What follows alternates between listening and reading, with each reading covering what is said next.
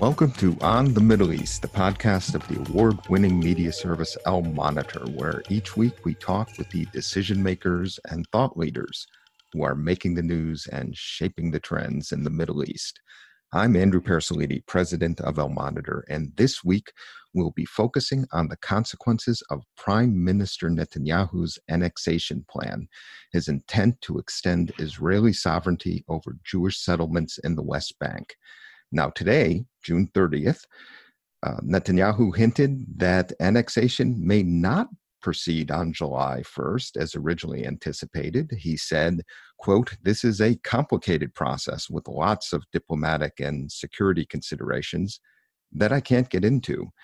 We said that annexation would be after July 1, unquote. To understand the politics behind annexation, what form it may eventually take, and its regional consequences. We'll be talking with Israel's ambassador and permanent representative to the United Nations, Danny Danon, and then Riyad Mansour, ambassador and permanent observer of Palestine to the United Nations.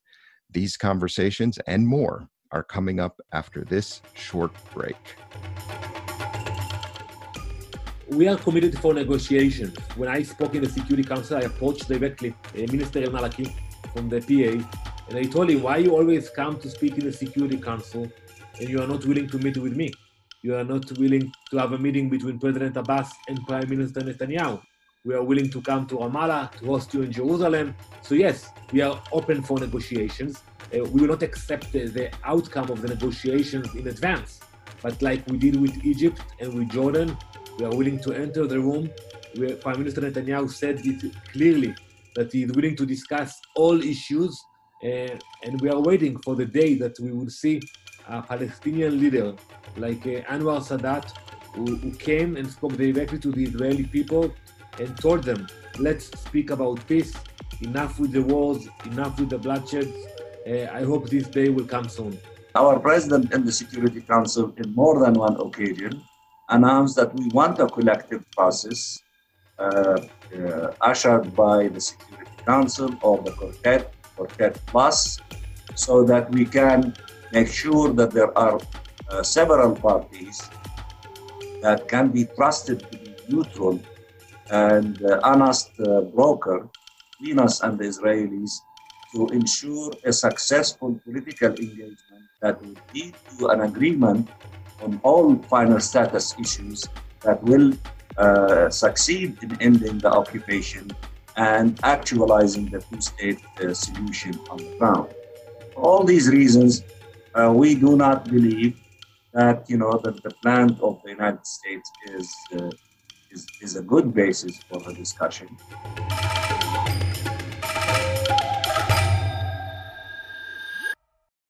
Welcome back to On the Middle East. That was Ambassador Danny Danon and Ambassador Riyad Mansour, the Israeli and Palestinian representatives to the United Nations.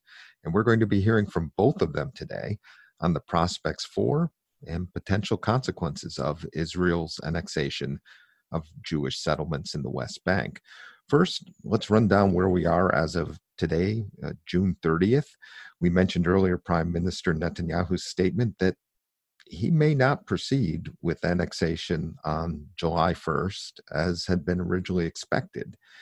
As we go to press, it is not necessarily going to be day one of the annexation process, but he might do something symbolic nonetheless. Netanyahu has faced internal and external pressure to pause on his annexation plans, and some of that pressure has seemed to have had an effect. Now, the agreement he made with Benny Gantz, head of the opposition Blue and White Party and Knesset Speaker, to form an emergency coalition government included a provision that the Knesset could introduce legislation to annex or, or extend Israeli sovereignty over Jewish settlements in the West Bank beginning on July 1. And the Blue and White Party or anyone else couldn't do anything to stop it. Now, annexation is a legacy issue uh, for Netanyahu and his followers in Likud, and it's backed by many other Israelis, including uh, right wing parties such as Yamina. And if you want that perspective, I urge you to listen to the podcast of Ben Caspit on Israel this week, where he speaks with former Defense Minister Naftali Bennett about annexation. Now, getting back to Gantz, he never liked annexation, thought the timing was all wrong, but that was part of his deal with Netanyahu. So it was all up to Bibi whether he went ahead, when he went ahead, and what would be the nature of his annexation plans. And in that process, the prime minister had to weigh his ties with President Trump, who he felt would be inclined to support his effort, as well as the cost and benefits of annexation for Israel's regional policies in relations with Arab countries, especially Jordan and Egypt.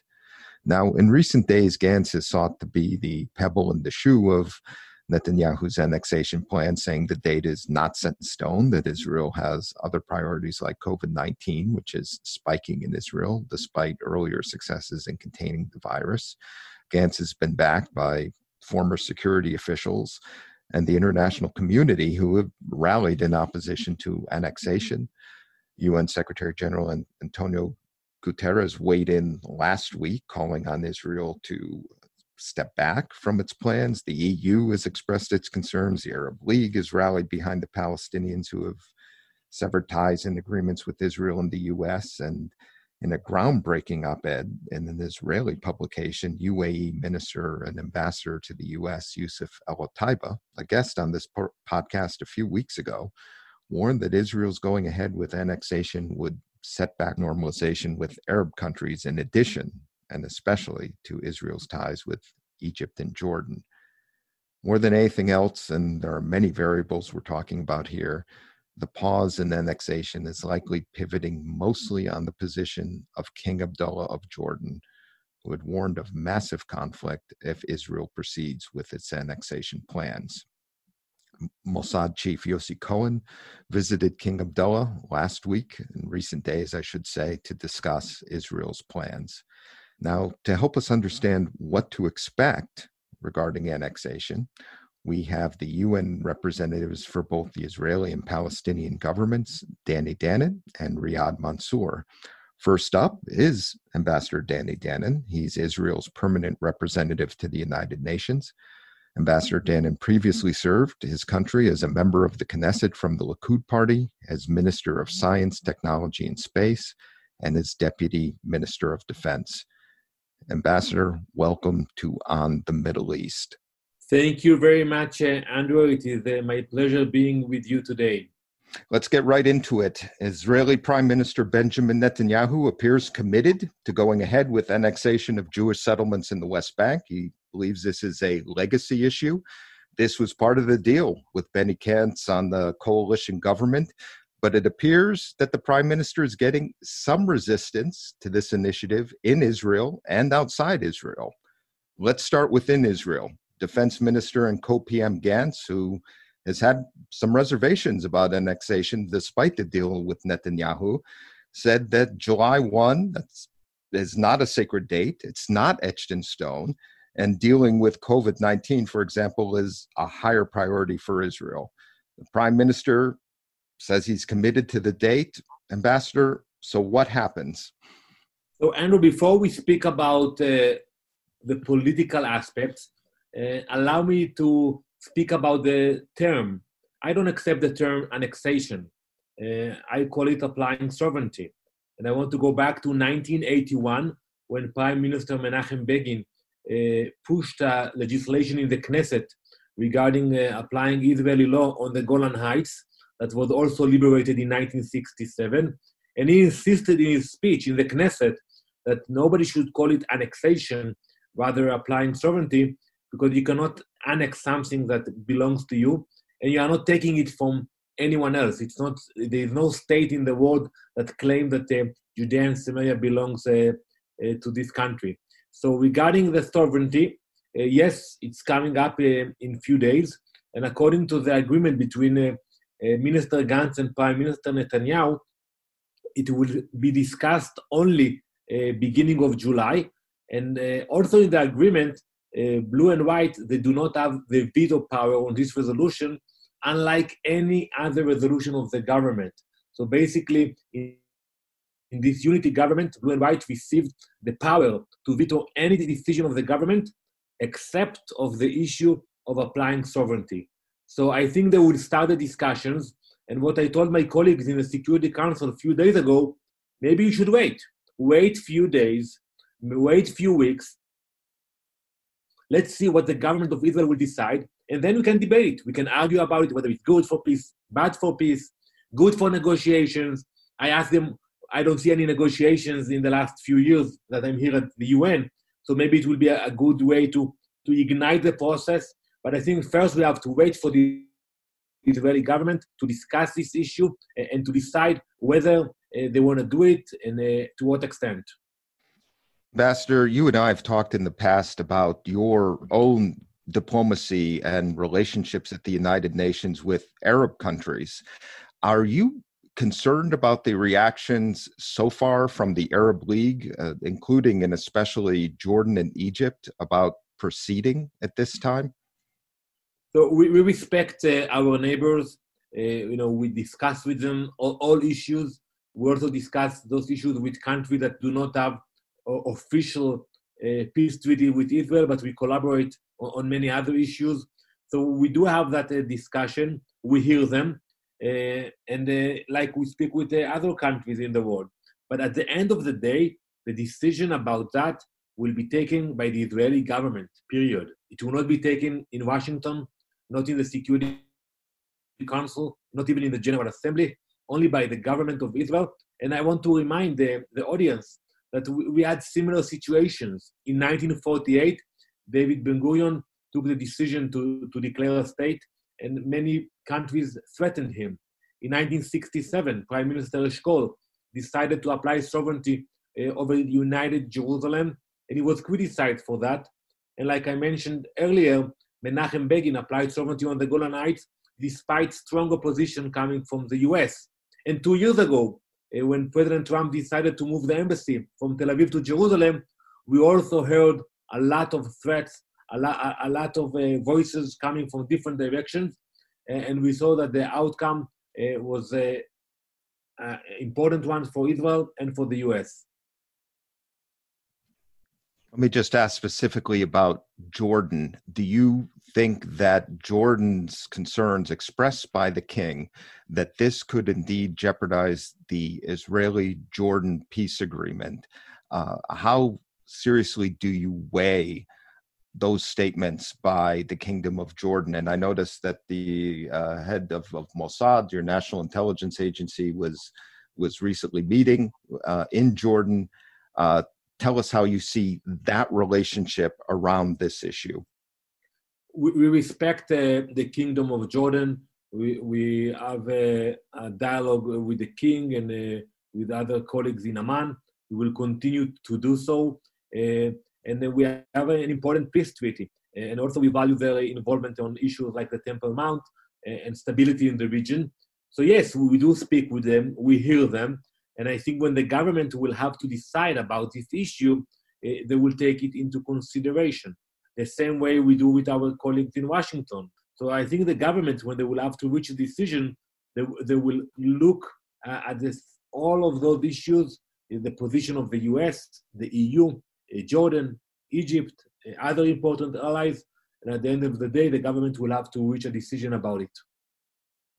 You maintain close relationships with supporters of Israel in different communities across the United States, not just in Washington. What are you hearing from them about Israel's decision and the prospects for Prime Minister Netanyahu proceeding with sovereignty over settlements in the West Bank? Uh, what's what's different, if anything's different, about attitudes towards U.S.-Israel relations around this matter? So it depends with whom you speak. You know, you know, in one hand you have the uh, evangelicals who are strong supporters uh, of the state of Israel, and I'm sure they will, they will be excited of the idea of applying sovereignty uh, on a part of Judea and Samaria. You have others who are, who are more skeptical about it but I think the majority of, of the Jewish community in the US will support any decision of the Israeli government. Uh, and, I will, and I think that is the approach that they should uh, adapt. Yes, you can speak about it, you can criticize our government, but once there is a decision of an elected government, uh, you have to stand behind it. And I, I, want to bring you back exactly 15 years ago when the Israeli government decided unilaterally to withdraw from Gaza. That was a hard moment for us here in Israel. I was against it, but the Knesset voted on this resolution, and everybody had to implement the resolution. This is the strength of our democracy, and I think we will see the same amount of support after any decision of this current government. Ambassador, how is Israel viewing the U.S. presidential election? And does that factor into your government's decision making whether Donald Trump gets another four years or is replaced by Joe Biden, who has also been a longtime friend of Israel and the prime minister? So, Andrew, whenever I ask about U.S. politics, I say we have so much politics in Jerusalem, we don't need to interfere in, the politics in the U.S.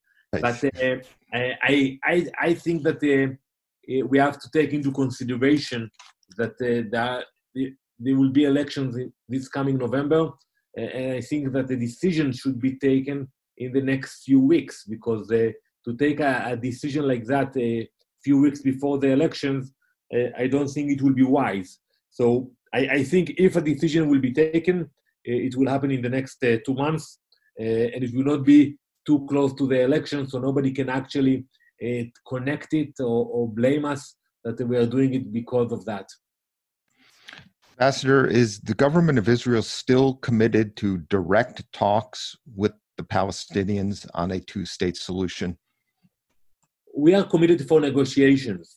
Uh, when I spoke in the Security Council, I approached directly uh, Minister El Malaki from the PA, and I told him, Why you always come to speak in the Security Council and you are not willing to meet with me?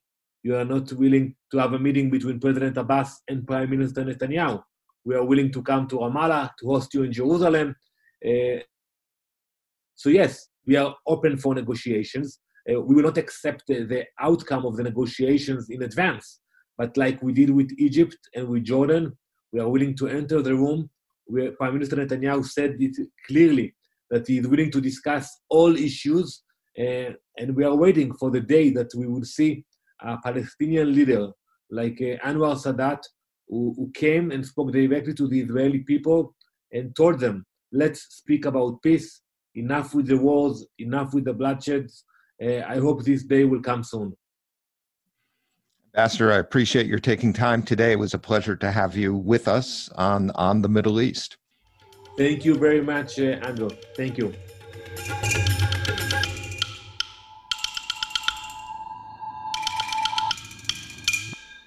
I am now pleased to welcome Ambassador Riyad Mansour, Permanent Observer of Palestine to the United Nations. Mr. Ambassador, welcome to On the Middle East.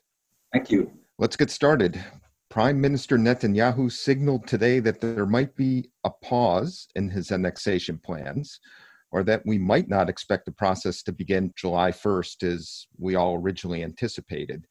Do you consider his statement today an encouraging sign, and does it signal an opening for resuming direct Israeli Palestinian talks? Well, uh, we have been uh, working uh, for the last uh, few months along with the entire international community to bring sufficient political pressure on the government uh, of uh, Prime Minister Netanyahu not to take this unilateral legal step and uh, to cancel it uh, altogether because uh, as has been characterized by all those who spoke in the Security Council last meeting on the 24th as being breach to international law and Security Council resolutions, and everyone, including the Secretary General of the United Nations, appealed to the government of Israel cancel such plans. So we hope that the Israeli government will not take this uh, unilateral uh, step and cancel altogether the uh, annexation plans. Ambassador, do you uh, believe that there is an opportunity for Israeli Palestinian talks? And if there is indeed a pause, uh, again, that will be uh, seen uh, whether there is or not. But if there is indeed a pause, do you do you think this is a diplomatic opening uh, that would allow direct talks with Israel. Uh, Prime Minister Netanyahu also said yesterday that he is he's open to talks with the Palestinian leadership. Uh, the issue I don't believe is the talks. The is the basis of.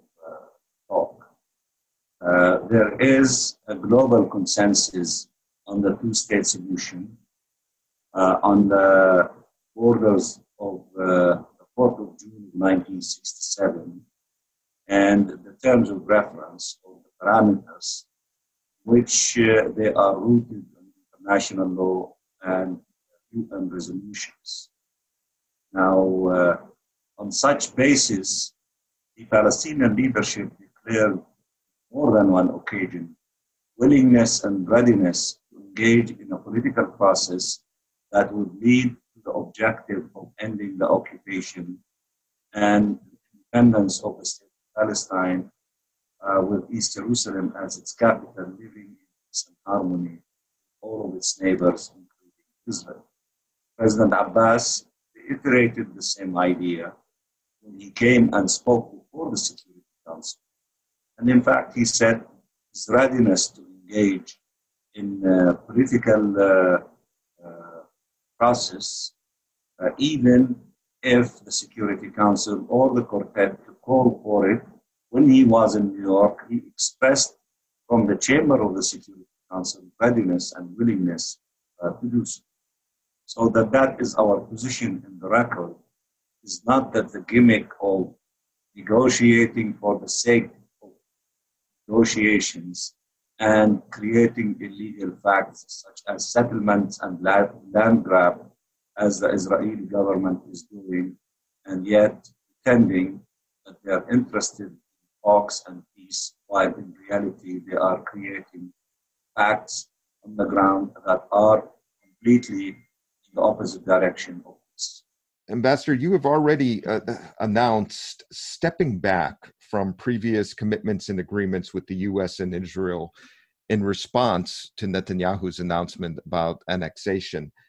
What does this actually mean, and how does severing this cooperation serve Palestinian interests? Well, uh, I, I, I take it that you are alluding to the decision of the Palestinian leadership uh, uh, in, in, anticipation of possibility of annexation, which uh, from uh, the view of the Palestinian leadership, that it means that Israel is violating the essence of these uh, agreements and understandings between the Palestinian side and the Israeli side and also the United States.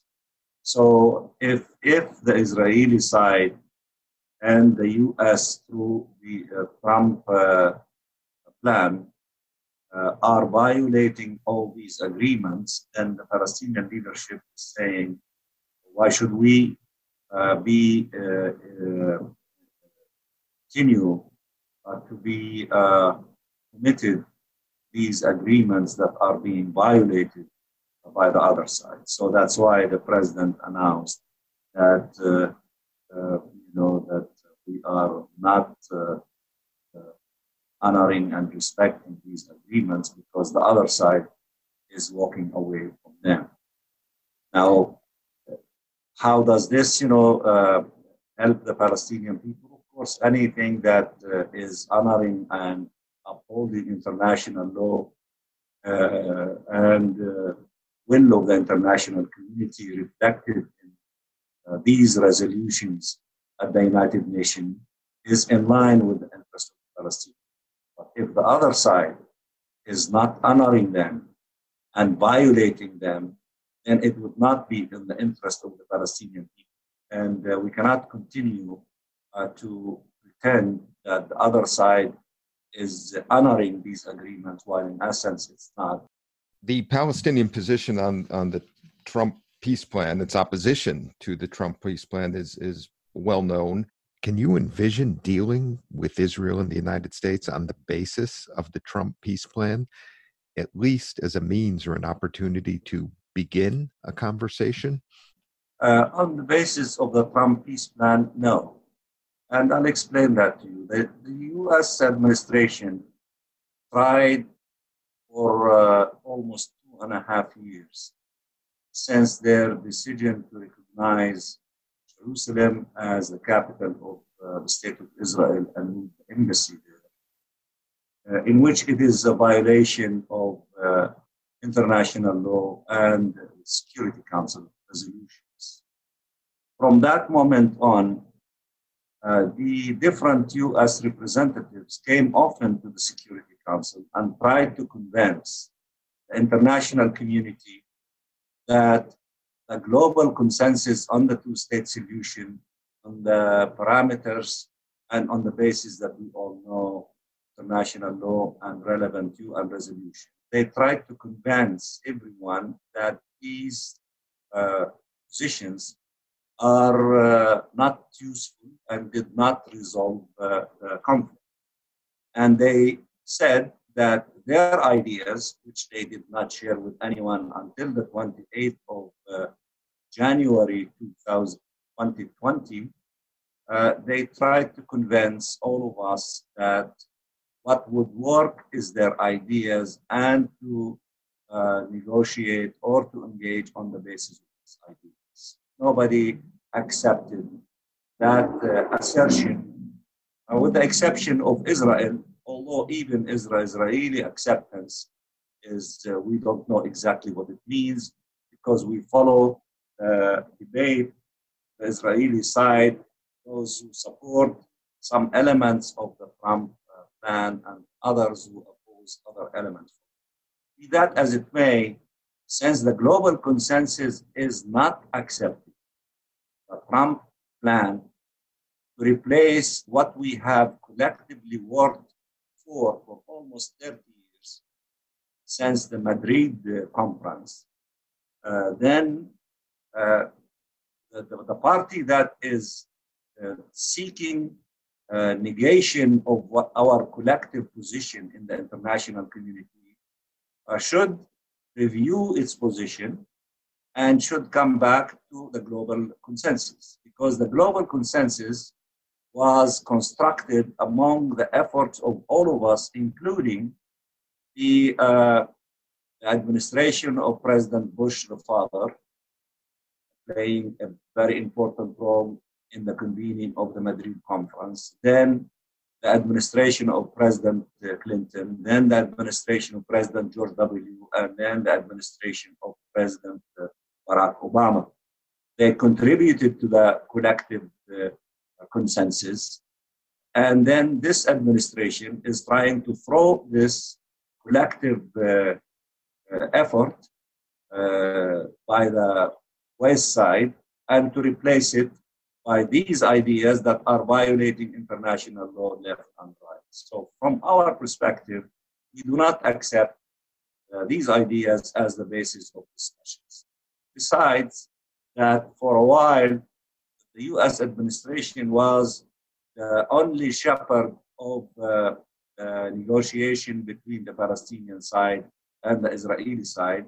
And instead of being uh, honest broker or neutral between the two sides, with the release of uh, the Trump plan, uh, they showed that they are almost identical to the position of the Israeli government, and then therefore they uh, lost their uh, uh, capability of being the only broker to usher this process. And uh, our president in the Security Council, in more than one occasion, announced that we want a collective process uh, ushered by the Security Council or the Quartet, Quartet Plus, so that we can make sure that there are uh, several parties that can be trusted to be neutral and uh, honest uh, broker between us and the Israelis to ensure a successful political engagement that would lead to an agreement on all final status issues that will uh, succeed in ending the occupation and actualizing the two-state uh, solution on the ground. For all these reasons, uh, we do not believe that you know that the plan of the United States is uh, is, is a good basis for the discussion. Of course, these are their views. Uh, anyone can bring whatever view they have, but they cannot box us to uh, exclusively restrict ourselves to reacting to their plan. Uh, our plan is the global consensus. Our plan is the plan of everyone. Our plan is the plan of, uh, of uh, the quartet and the Council and the UN. And the details uh, there is rooted in international law and UN uh, resolutions and the Arab Peace Initiative, just only to mention some of these bases of, uh, of what uh, could accomplish uh, peace based on justice between us and the Israelis. We are committed to that. That is our plan. It is the plan of the entire international community. And the party that deviated from that plan is the Trump administration, and they cannot impose their will on us and on the international community and to impose a solution that will not be uh, based on justice and fairness, and it will violate uh, international law and so many resolutions. Ambassador, the Arab League has strongly backed the Palestinian position. Are you pleased with the support you're receiving from the leading Arab states, including Egypt, Jordan, Saudi Arabia, and the UAE, as you, you deal with this issue of uh, annexation? Uh, we are, uh, you know, satisfied with the position of uh, the Arab League. One can perhaps ask, you know, uh, uh, that more could be done. Of course, there's every situation there will be always more things that uh, can be done. But we are uh, uh, satisfied with the position of the League of Arab States, whether it is at the level of the summit in Saudi Arabia or in Tunisia or at the level of the ministerial uh, uh, council or at the level of the Council of Arab Ambassadors at the United Nations. I am uh, very thankful effort of my colleagues, uh, the ambassadors of uh, different Arab countries at the United Nations, which we collectively have been very active for the last few months in building a very powerful international front, uh, principled front that is opposing uh, annexation. And all these efforts were culminated in having a Security Council meeting on the 24th of this month at a ministerial level in which the position of everyone except one member in the Security Council that was loud and clear, very principled, along with the Secretary General of the United Nations.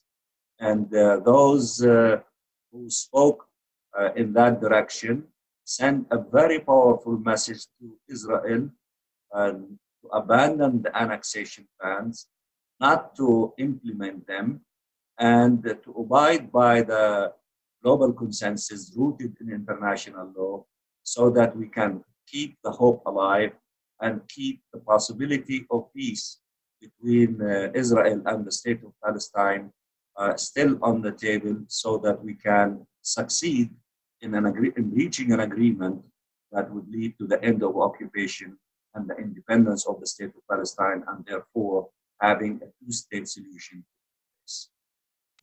Master, final question. Could you clarify for us uh, what happened with the shipment of medical supplies from the United Arab Emirates, which was intended for the Palestinian people? Have those supplies been received? And how do you characterize this misunderstanding? At least that's how it's been conveyed in the press. Uh, I am not uh, uh, aware of all of the details of, of, this issue because, as you know, it is related to the arrival of planes from United Arab Emirates to Tel Aviv, Tel Aviv airport. Uh, but uh, my understanding that through appropriate uh, channels of the United Nations, these shipments eventually were uh, given to different UN agencies that are working on the ground helping Palestine. Ambassador Mansour, thank you for your time. Thank you for joining us today on On the Middle East. Thank you very much for having me. And we will be back after this short break.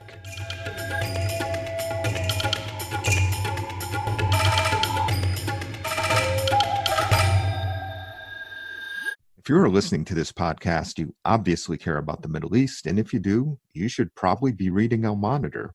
Al Monitor is a global newsroom headquartered in Washington, D.C., with a network of over 160 contributors around the world. Al Monitor offers first class reporting and analysis from a range of perspectives and an approach that represents the highest journalistic standards, as well as an award winning commitment to press freedom and independence. If you haven't done so already, visit us at almonitor.com, check out our articles, and sign up for our free newsletters. There's a lot to choose from, including the Week in Review, an essay that offers unusual insights and forecasts into the region based upon Al Monitor's outstanding reporting. And if you haven't done so, please subscribe to our Al Monitor podcast on your favorite podcast platform on Israel with Ben Caspit and on the Middle East with me, Andrew Parasiliti.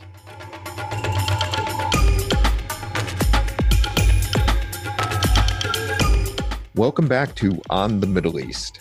It looks like Prime Minister Netanyahu has heard those concerned about annexation, and his government may be in the process of a reset. If and when he goes ahead, the scope of annexation may be less than originally envisioned, perhaps just a few settlements. If so, and there is a pause or reset, my guess is that King Abdullah's appeals may have tipped the scales if we are now in the realm of symbolic or half steps in the short term, the prime minister's approach may allow him to claim he is going ahead as he promised, and meanwhile, allow everyone else to pause just enough to avoid the massive conflict that King Abdullah had warned about and spark another round of diplomacy. That said, the July 1 date may slip, but annexation in some form may still be in the cards in the coming weeks and months, as Ambassador Danon said, as Netanyahu keeps an eye as well on the U.S. presidential election in November. The question remains whether this whole affair will lead to renewed dialogue between Israel and the Palestinians under the Trump plan. And based on Ambassador Mansour's remarks, at least today, that seems doubtful. Thank you all for listening to On the Middle East. I'm Andrew Parasiliti. I will be back next week. And in the meantime, please sign up for this and our other Al Monitor podcast on Israel with Ben Caspit at your favorite podcast platform.